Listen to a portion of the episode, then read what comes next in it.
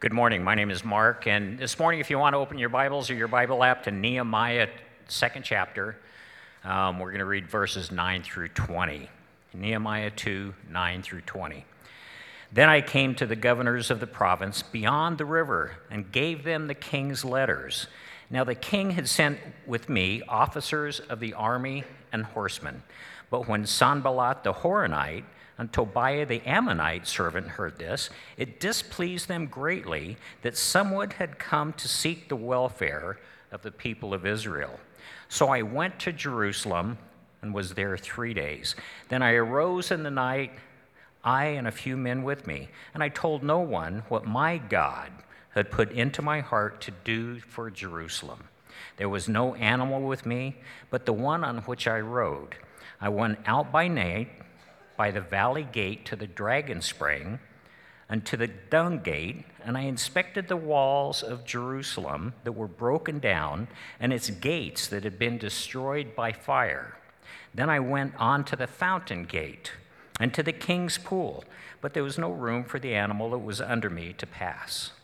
Then I went up in the night by the valley and inspected the wall. And I turned back and entered by the valley gate, and so returned and the officials did not know where I had gone or what I was doing, and I had not yet told the Jews, the priests, the nobles, the officials, and the rest who were to do the work.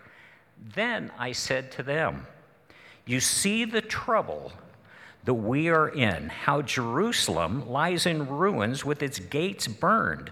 Come, let us build the wall of Jerusalem that we may no longer suffer derision. And I told them of the hand of my God that has been upon me for good, and also of the words that the king had spoken to me. And they said, Let us rise up and build. So they strengthened their hands for the good work. But when Sanballat the Horonite and Tobiah the Ammonite servant and Geshem the Arab heard of it, they jeered at us and despised us and said, What is this thing that you are doing? Are you rebelling against the king? Then I replied to them, The God of heaven will make us prosper, and we, his servants, will arise and build. But you have no portion or right or claim in Jerusalem. Thank you, Mark Lopshire. Let's pray, church. Lord, there are so many rich and powerful lessons for us.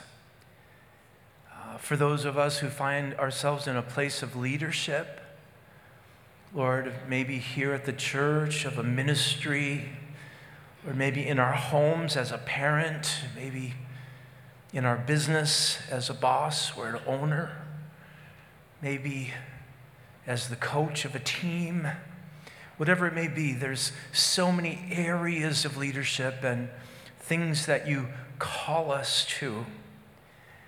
And so, Lord, I pray that the lessons of Nehemiah would land in us and that it would help us to see our lives through the grid, the lens of Scripture, and interpret our lives through the lens of Scripture. The one true narrative over life and who we are and who you are. So speak to us this morning, we pray, in Jesus' name. Amen. Well, to quickly catch you up, Nehemiah is the cupbearer to King Artaxerxes in Persia, in a city called Susa. And it was a good gig because his job was to eat the best, eat the best wine, eat the best food and drink the best wine. And he was to eat and drink before the king would eat and drink so that it could be determined if there was poison in the food, which was always a possibility. In those days, being a king, you always had enemies trying to take you out. And so your job, the thing they paid you to do, was to eat that food, drink the wine before the king and the queen would ingest it. Now, of course, the, you know, that's a good gig, but the downside is that there was a, you know, a fair chance you might go out uh, eating that great food and drinking that best, that really good wine. So I, I uh, did a Google search this week going, what's the most dangerous job in America right now? And Forbes just did a, a survey, and, uh, and it turns out that logging is the most dangerous job in America. And it turns out that 82 people per 100,000 loggers uh, will die per year in a logging uh, accident, and 3.1 will be injured. Uh, per 100. So, Nehemiah's job, I don't know what the stats were for cupbearers, but it was probably at least that dangerous, if not a bit more. Uh, so Nehemiah's brother one day shows up after having returned from a trip to Jerusalem, about 800 miles to the east and the south from where they were there in uh, Persia. And Nehemiah asked his brother, How is Jerusalem doing? How is God's city, Jerusalem? And how are God's people doing? The ones that have returned from exile. And Hananiah Hananiah said that, listen, brother, the, the wall is broken down and in ruins. Therefore, the city is a, is a dump, and God's people are living in misery and in shame. The people were, were miserable. They were continually taunted and mocked and harassed by the surrounding uh, peoples. You know, we, we see that happening in our day. I noticed this past week, Target is announcing it's closing nine stores in various cities because of theft. So, so smash and grabs are becoming a big thing in our nation, in, in our nation cities. Groups of mostly young people will go into a store and begin to smash out all the you know, the cases and so on, and just take the merchandise. Now, this was from an article in the paper this week. Quote In Philadelphia Tuesday, a group of young looters who outnumbered cops hit several outlets in the same night, including Apple, Foot Locker, and Lululemon stores. Article goes on, there's no mystery about what's driving the surge. It coincides with the dramatic elimination of consequences for criminals especially low level repeat offenders in cities, in the, the article, uh, goes on to say, takes a shot at the, uh, the uh, uh, prosecuting attorney, the DA of Manhattan, Alvin Bragg, who proudly boasted on his first day in office that he'd avoid imposing consequences on lawbreakers. So, so we've got cities now where law enforcement kind of has their hands tied because they know the prosecuting attorneys won't prosecute the criminals that they catch. And so the, the wall is broken down in our cities. And so the enemies have access. And so you can't have things of value within the cities because it's only going to get stolen. So businesses leave and the cities become a dump and the people are suffering. That was the condition of God's city and God's people. Nehemiah was devastated when he heard about it, and his devastation, his burden, launched him into prayer. About four months of praying. But during that season of prayer, he was also planning. He was doing math. He was surmising what would it take to get that wall rebuilt. And so he figured all of that out ahead of time. So Nehemiah prayed, and then he began looking for an open door to present his plans to his boss, the king, King Artaxerxes. Artaxerxes was the, the son of, of Xerxes, who, by the way, was married to Esther, for you Bible nerds who keep track of that kind of stuff. You know Queen Esther from the Bible. Yeah, so Queen Esther was uh, King Artaxerxes' stepmom. And Nehemiah's open door came in a pretty unexpected way. He was in the palace with the king and the queen. He was testing the wine and the food. You know, that was his job. And when he gave the tested wine and food to the king and queen, King Artaxerxes noticed that Nehemiah was sad. Now, that's, that's a no no. If you are serving in the presence of the king, you don't bring problems in to the palace and into the king. You, you alleviate problems, right? And so the king said, Why are you sad? You're not sick. This is, you have, this is just a case of the blues. Now, Nehemiah didn't know what to make of that. The Bible just says that he was very afraid at that moment, meaning he, he was very aware that he could be killed for his lack of professionalism in the presence of the king. So, Nehemiah had to respond. The king asked him, so he told the truth. Nehemiah said, Why would my heart not be sad, seeing that the city of my fathers lies in ruins, the walls and the gates are destroyed. So, so the reality is, Nehemiah, there wasn't an option for Nehemiah. He was, he was a person of character. And so lying was not an option. He had to tell the truth. So he, he just put it out there. The city of my ancestors is a dump. Man, the people are in a bad way. Listen, there's a, there's a wonderful freedom about being tenaciously tethered to the truth. Just tell the truth. E- even if there may be consequences negatively, tell the truth. Telling the truth, living out the truth to the best of your ability, not lying, not deceiving, will lead you in the path of God's perfect will for your life. And it will make you a person of substance and character. You will be respected because you speak the truth. You're not a conniver, you're not a manipulator. So Nehemiah told the truth, and that resulted in King Artaxerxes asking him, What are you requesting?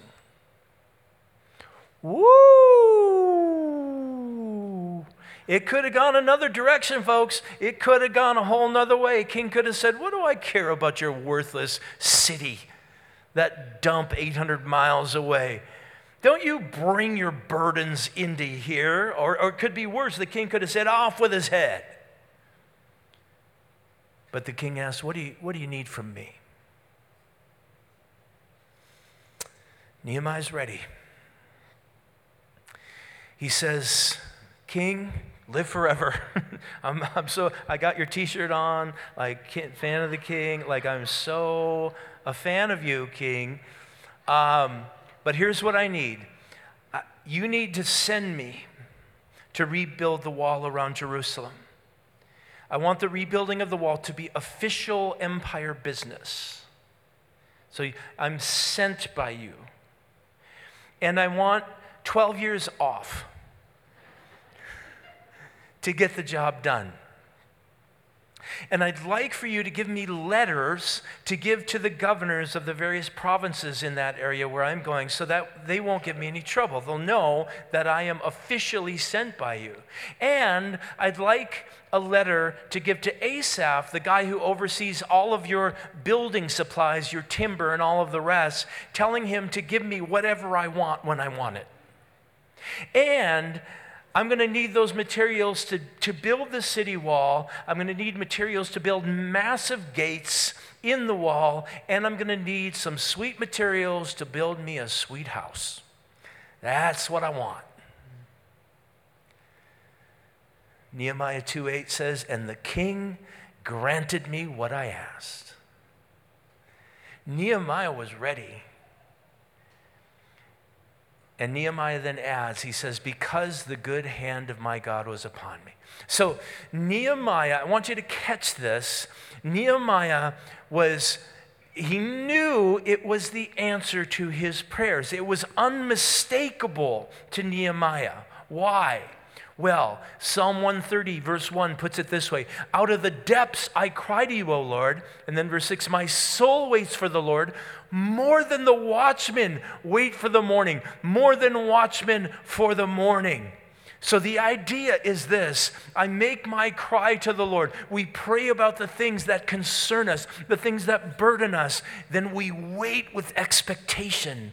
We, we're looking for the answer, like the night watchman He's been up in the tower all night long. He's tired. He's now looking for the glow of the sun to start coming up over the horizon.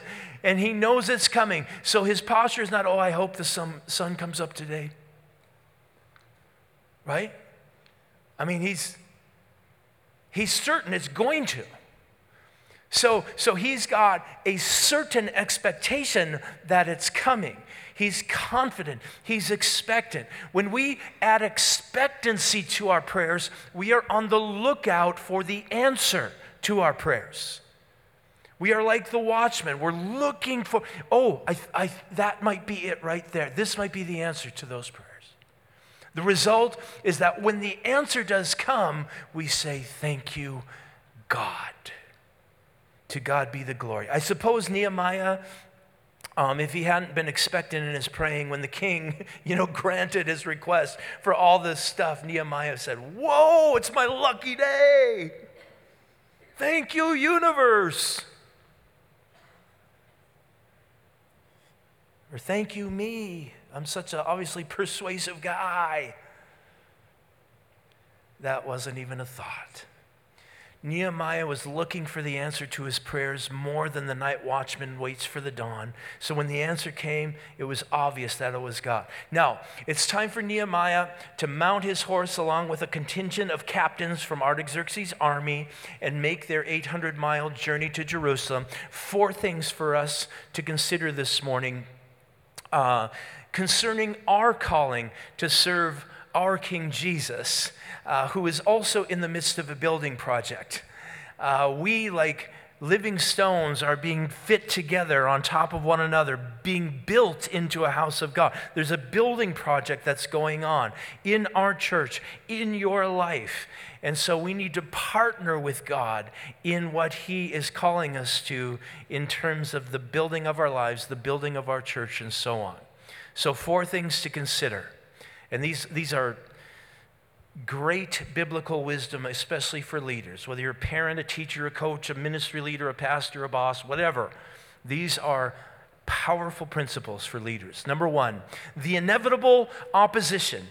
I alluded to it earlier at the beginning of the service, the inevitable opposition. Verse 9, then I came to the governor, so they, they made it uh, all the way into the area. I came to the governors of the province beyond the river, that means beyond the Euphrates and gave them the king's letters. Now the king had sent me with officers of the army and horsemen. But when Sanballat the Horonite and Tobiah the Ammonite servant, uh, uh, servant heard this, it displeased them greatly that someone had come to seek the welfare of God's people. So Nehemiah shows up with his Persian army guys, met with various politicians who had authority over these various regions. He gave them letters that King Artaxerxes uh, had crafted, stating that Nehemiah was legit. He was authorized to do a building project in Jerusalem. It did not take long for word to travel to Sanballat and Tobiah the Joker and the Harley Quinn of the Nehemiah story. Just a few Batman fans here this morning. I, I thought I'd take a shot. Thought I'd take a shot. Thank you. That's all I need. so, Sanballat and Tobiah are super upset. Why? Why are they upset? Because someone is coming seeking the welfare of God's people. You know, there, there, are, there are people in this world, in this country, that, that do not want your blessing. They do not want you to prosper and to be able to live your life as a Christian according to the Word of God. They are against you. It makes them mad that we have all the freedoms that we have. According to Nehemiah 13 28, Sanballat was connected by marriage to the priestly families. And we have an ancient document from this period of time that refers to Sanballat as the governor of Samaria. And then, according to Nehemiah 13:4, Tobiah was Jewish and directly related to the priests. So I want you to think about this. These guys who are obviously enemies, you would think that they would be all for the rebuilding of God's city and the flourishing of God's people and the flourishing of the church in that day, the temple where the, where the worship took place. Why wouldn't they be totally for that? They certainly could have been assets to the work, you know, had they been for it. They were well connected people religiously and politically, and yet they were utterly opposed to someone seeking the welfare of God's people. What is up with that? Doesn't make sense, does it? What that means is because someone of influence claims the name of Christian, it does not mean that they are for the flourishing of Christians, for the flourishing of the church, or for the flourishing of you. Doesn't mean it at all.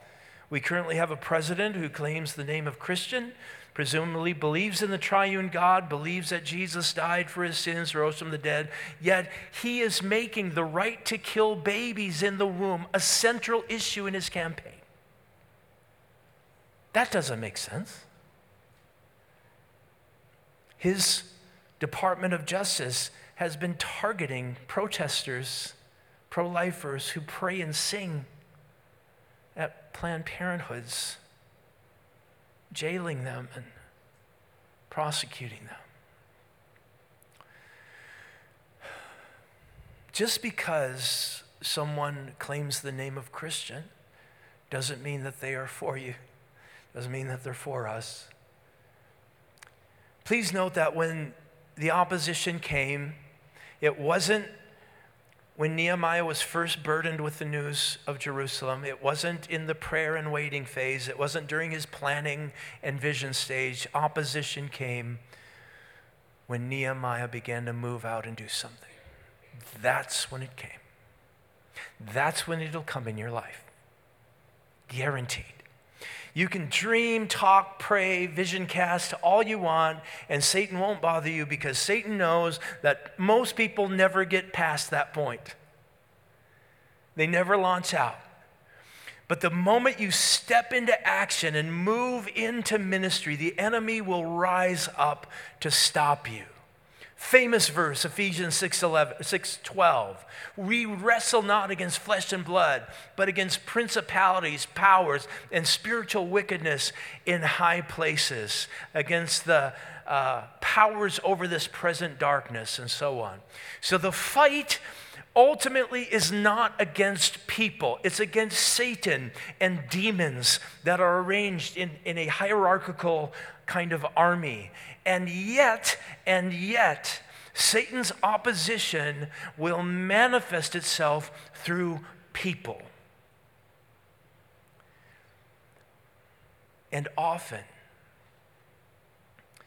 those claiming to be God's people. You will be criticized, you will be gossiped about, you will be slandered. They did it to Jesus, right? It was the religious people who persecuted Jesus. They said Jesus did miracles by Satan's power. That's the religious guys talking. Obviously, okay, you did the miracle, but obviously you're possessed by Satan. That's why you did the miracle. They said he was a terrorist planning to destroy the temple. They said that Jesus was born out of sexual immorality. They said all this stuff about Jesus, these religious people did. And on and on. God called Pam and me and our three, then three kids to Twin Falls in 1994. And I had been a youth pastor in Southern California prior to that. And youth pastoring was awesome. I loved it. And Pam and I both loved the ministry, and I thought I would be a lifer. Nobody is a lifer in youth ministry, but I thought I would be the guy to, to just live out a life, just speaking to high schoolers. And God had other plans, and, and we make our plans, but God, He establishes our steps. So So God called us to Twin Falls, Idaho, and I soon discovered there were people who were not happy that we were here. They were not pleased. And they were accusing me of all sorts of things, and they were saying all kind of stuff about me. And so I asked to meet with my chief critics. And I thought, hey, we're Christians. We can hug it out, pray it out. That's what we do. We got Jesus in common. We can work this thing out. We're on the same team. So they agreed to meet with me, and I show up for the meeting, and I'm in this room, and I sit down on a couch in the room, and then five men come walking into the room. I'm sitting on the couch. They stand right in front of me. I'm sitting on the couch like this, and they're standing right in front of me, looking down on me. And I'm like, this is not a prayer circle that I've ever seen before. And they began to tell me, you know, how evil I was and how I need to leave. And, and they just kind of went on and on. And, and I was like, what is going on here? And so they threatened to destroy me in my ministry. And I left the meeting thinking that that went well. Uh, and Nehemiah, Nehemiah was crucial to me in those days and in that moment. When God acts, Satan reacts. When what God builds, Satan tries to tear down. Everything God creates, Satan counterfeits. Every time you try and advance the plan of God, Satan tries to stop you from advancing the plan of God. That's the way it works. So listen, you know you're closing in on the target when the bullets start flying. Satan puts up scarecrows. I discovered this early on in my Christian life. You, we all know what a scarecrow is, right? A scarecrow, it's that stuffed man on a stick uh, at the edge of a field that supposedly is supposed to scare the birds away, right? He's just hanging there, lifeless. The real smart birds, however, we know what the smart birds do. They see the scarecrow and they go, ah, there's good stuff on the other side of that stuffed guy. And they fly right past him and go into the field. So, listen, the wise Christian leader will process the attacks through Scripture, will realize the attacks and the criticism and the slanders are a part of the deal. They just are. And so you will not get a testimony until you get a test. And some think, you know, I don't want to be on the front lines. I'd, I'd like to be just in the back. I want to live a comfortable life until Jesus comes back. That is so dumb. That is such a dumb attitude to take. It really is. The front lines is where Jesus is. He's the captain of our salvation. He's our shield and our buckler. He's the one who's there in the front. There's no weapon formed against you that's going to prosper. The front lines, that's where the resources are. The front line is where the victories are won, where the army advances. In spiritual warfare, being in the back is the danger. That's where the real danger is. You remember the story in Exodus 17, and it's commented on in Deuteronomy, where Amalek, the Amalekites, attack Israel on the Exodus, right? You've got two to three million people marching through the wilderness on their way to the promised land, and the Amalekites attack. But where do they attack? They attack the back of the procession, where the elderly, the feeble, and the sickly are despicable, low, despicable approach.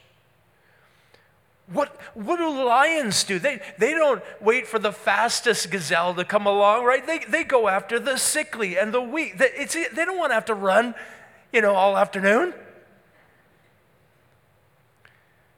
So 1 Peter 5 says that Satan goes around the world like a roaring lion seeking whom he may devour. Who does he devour? The ones in the back, the ones who say, I don't, I'm not going to be serious about my Christian life. I just want to have comfort and fun in life. Listen, you are open to the lion's attack. It's not safer in the back. And get this.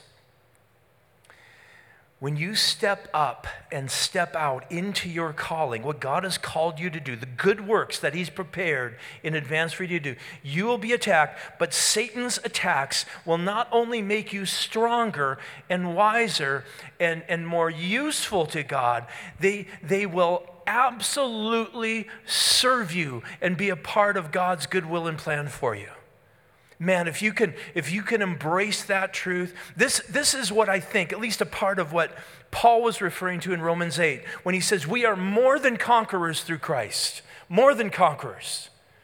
So not only is Satan a conquered foe, but now, whatever Satan does to us there as we're fighting the good fight of faith, it's actually serving us, it's helping us, it's making us stronger and better and wiser and more holy and all of it. The thing he means to destroy us is the thing that builds us up into stronger people for God.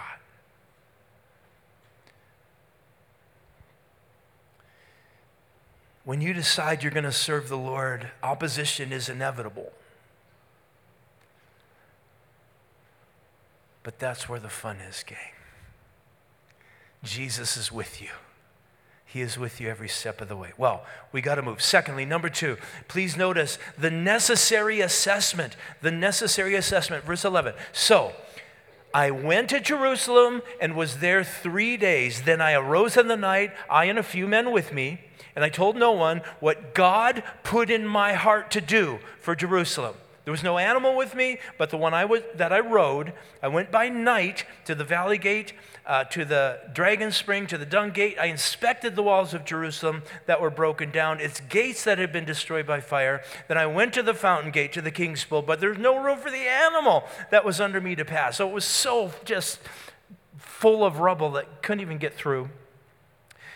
And then I turned back, entered by the valley gate, and so returned. The officials did not know where I had gone or where, what I was doing. I had not yet told the Jews, the priests, the nobles, the officials, and the rest who were to do the work. So Nehemiah gets to Jerusalem and he rests for three days. Listen, Christian, you need to rest it's important. He rests for three days. Then he went out at night with a few guys to inspect the condition of the wall.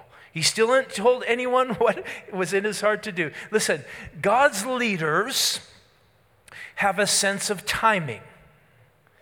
When, when do we roll this out? When do we announce it? There's, there's a sense of being in step with the Spirit. And so, if you're going to be a good leader, you need to pay attention. Pay attention to timing. God's leaders don't rush. God doesn't rush. He's never in a hurry. Everything God does, He does from perfect peace. Nehemiah has kept everything in his heart at this point. It's between him and God.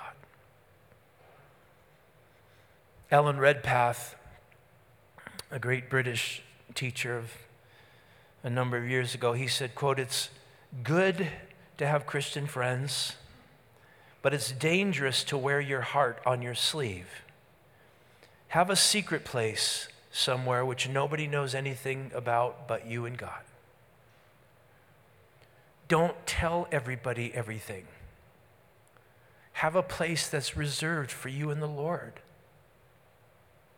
Don't be the fool who's heart and mind is presently known. They just blurt out everything.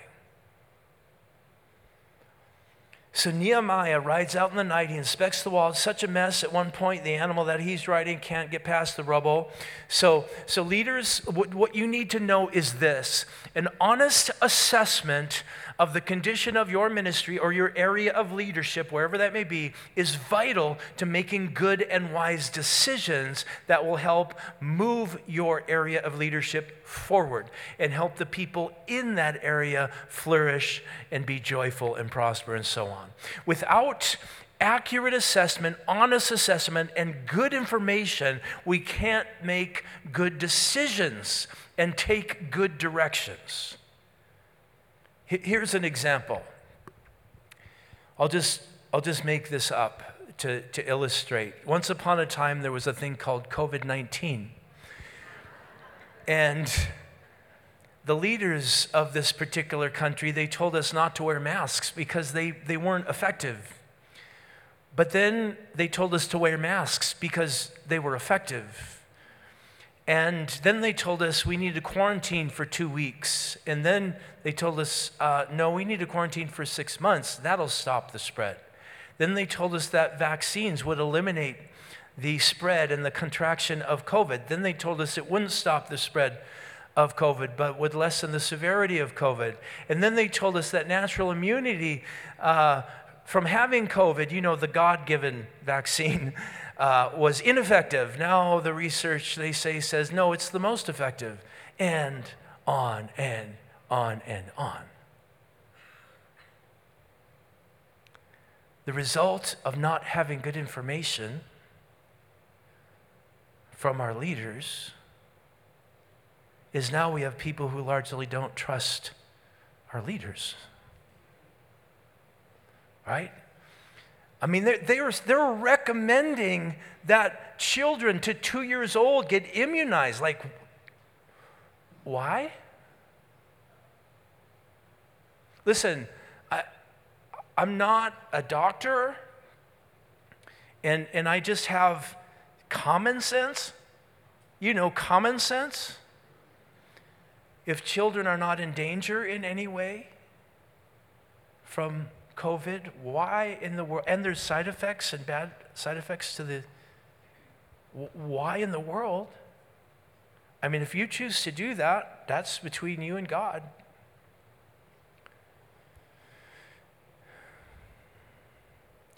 A good leader will assess their ministry or area of leadership honestly. They will look at it squarely and go, man, we are, we are, we are suffering here. It's not good. And you will assess it honestly, and you'll then be able to make wise decisions. If you're a leader working under another leader, you would be wise to seek your leader's perspective on how your ministry or your area of leadership is doing. Because he'll tell you, or she will tell you, ah, uh, you got problems. I see problems. Well, thirdly, a leader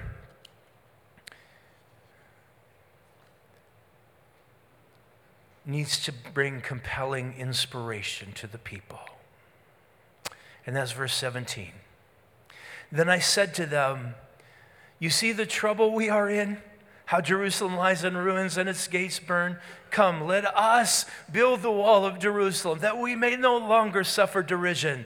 And I told them, Nehemiah talking, I told them of the hand of my God that had been upon me for good, and also of the words of the king of Persia that he had spoken to me. And they said, Let's arise up and build. So they strengthened their hands for the good work.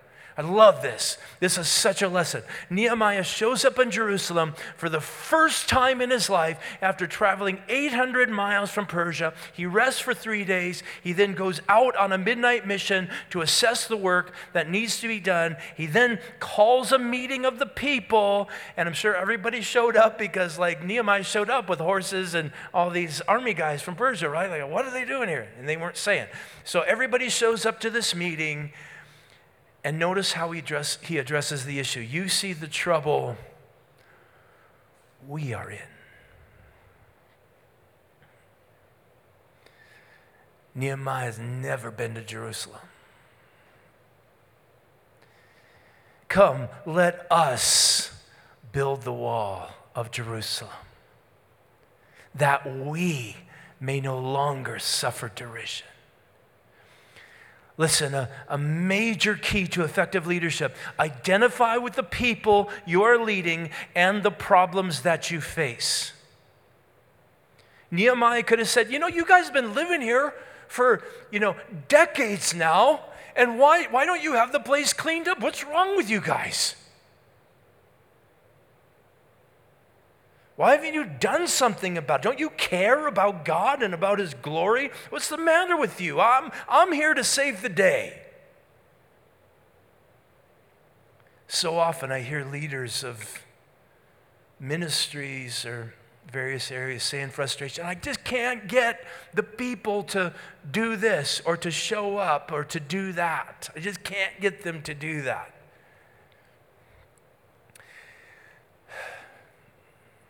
A major turning point in your ministry or in your leadership of your team or your classroom or whatever it is, is when you identify as one of your people. That what we do, we are doing together. The problems that we face, it's my problem too. Well, I, I need to figure out how to get us to show up. Needs to be what the ministry leader says. I need to figure out how to motivate and inspire us to accomplish this. And if you if you insist on going it's me versus them and I just can't, you know, get the volunteer or whatever, that you're never going to break through not only did Nehemiah identify with the people, he testified to God's, God's hand and favor in his life, and he also told them that King Artaxerxes was for them. We have official backing from the Persian Empire. And they all responded with, We're in. You're with us. You're one of us. God's hand is upon you. He's given you favor. We can do this. This thing that we have neglected for decades upon decades, too daunting, too much. No, we can do it. The, that's leadership. Nehemiah inspired them to get on board. And we're going to do it together. Well, the last one is the courage, the courage of our calling. So notice verse 19 when Sanballat the Horonite and Tobiah the Ammonite servant and Geshem the Arab heard of it, they jeered at us and despised us and said, What is this thing that you are doing? Are you rebelling against the king? Then I replied to them, The God of heaven will make us prosper, and we, his servants, will arise and build, but you have no portion or right or claim in Jerusalem. So Sanballat and Tobiah have expanded uh, their evil team now to include an Arab called Geshem. And it's an unholy trinity that will oppose the work of God and the people of God throughout Nehemiah. And so they accuse Nehemiah here of rebelling against the king, the very thing he is not guilty of, right? He, he, his first request I want you to send me, Artaxerxes. And they say, You're just a rebel.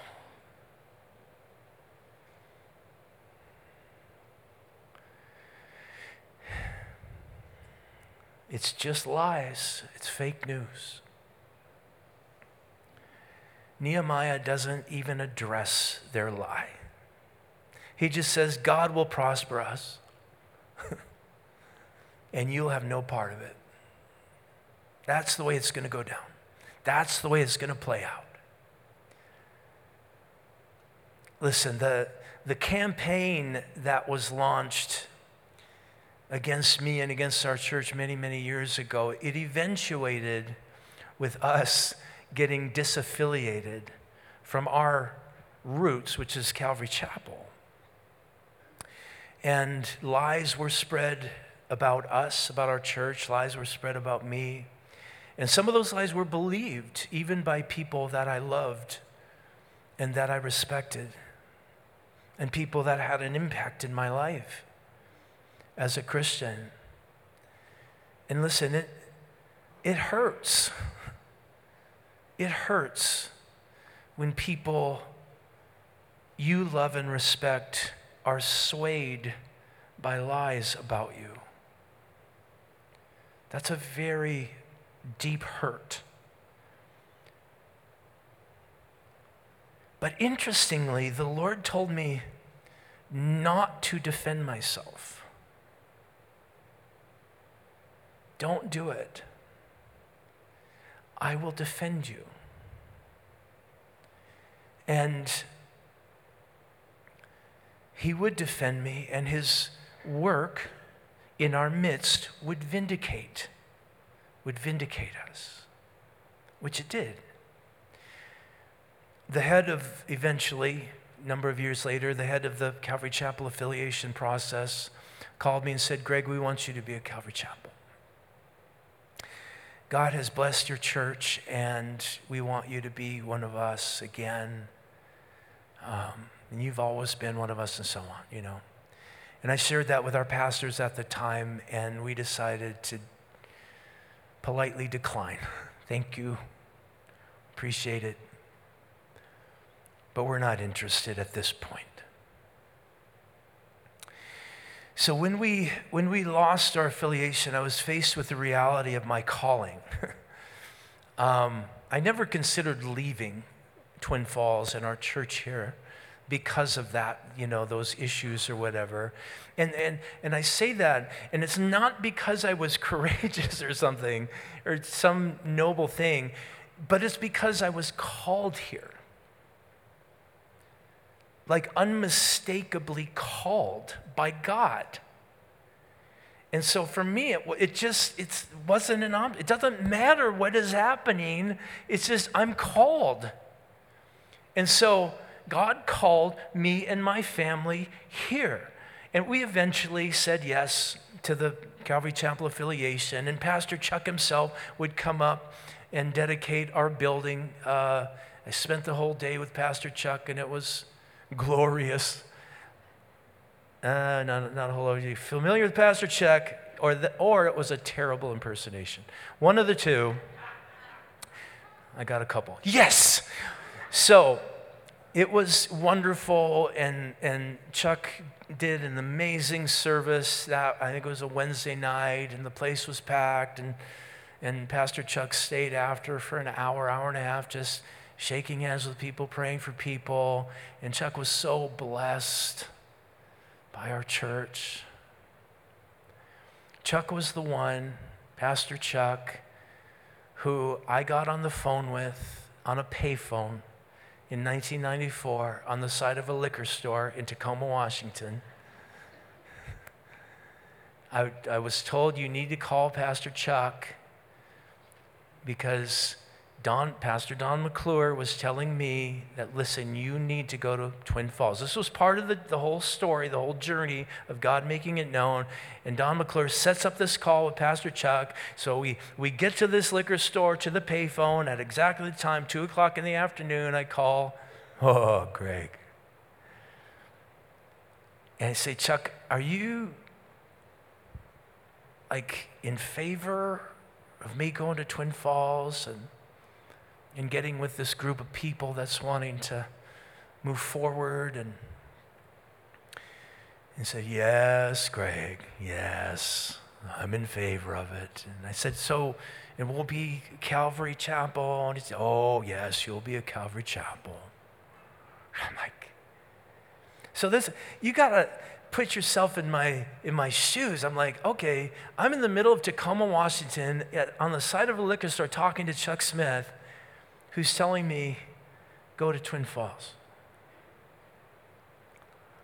And I, it took a little while to, go, to wrap my head around it, but I called my wife as soon as I could. I said, honey, we got, we got to go to Twin Falls. We got to at least go and visit. We got to spy it out. Like this is, this is officially serious now. Long story short, God led us here. His call was unmistakable. And that call through thick and thin, through the you know hard times, the challenges, the opposition, all of that has been the thing that has kept us here. We're here because God called us here. We love it here, we do. But God has called us here, therefore, we ain't going anywhere. Doesn't matter.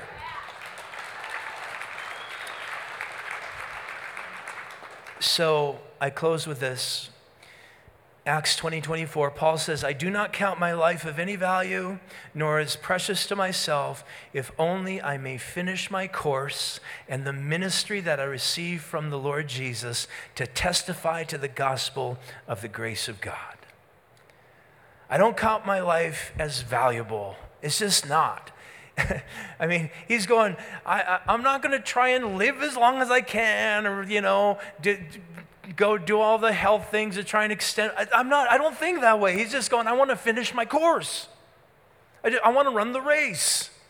Listen, when, when you give your life to the Lord to serve the Lord and, and the calling upon your life manifests itself to you, it will keep you from wasting your life and wasting your time with, with just baubles. You know, chasing stuff in this world that ultimately isn't doesn't mean anything. It'll keep you on track and it'll keep you in the battle where you belong, front lines. Let's pray. Lord, we thank you this morning for the clarity, the wisdom, the light that comes from the word, and in particular, Nehemiah. And God, I pray that, that these lessons for leaders would Lord, strengthen us, would, would give us context to our individual circumstances that we're in right now, perhaps opposition that we face, perhaps attacks that have come. And that, Lord, we would process these things through Scripture, through prayer and not make the mistake of fighting with fleshly weapons. The weapons of our warfare are not fleshly or carnal, but they are mighty to the pulling down of strongholds. So, Lord, continue to teach us through this wonderful book. And Lord, would you meet us at the table now? Lord, I believe that this morning there has been an awakening in some about a calling that is upon their life. And maybe you've whispered to them about it. But this morning, your whisper has grown louder and more sure. And so, Lord, would you, perhaps even in our communion time, would you bring those people, Lord, to the place of surrender and commitment to your purposes, your goodwill and plan, the work that you're calling them to do? For we pray in Jesus' good name. Amen. Amen.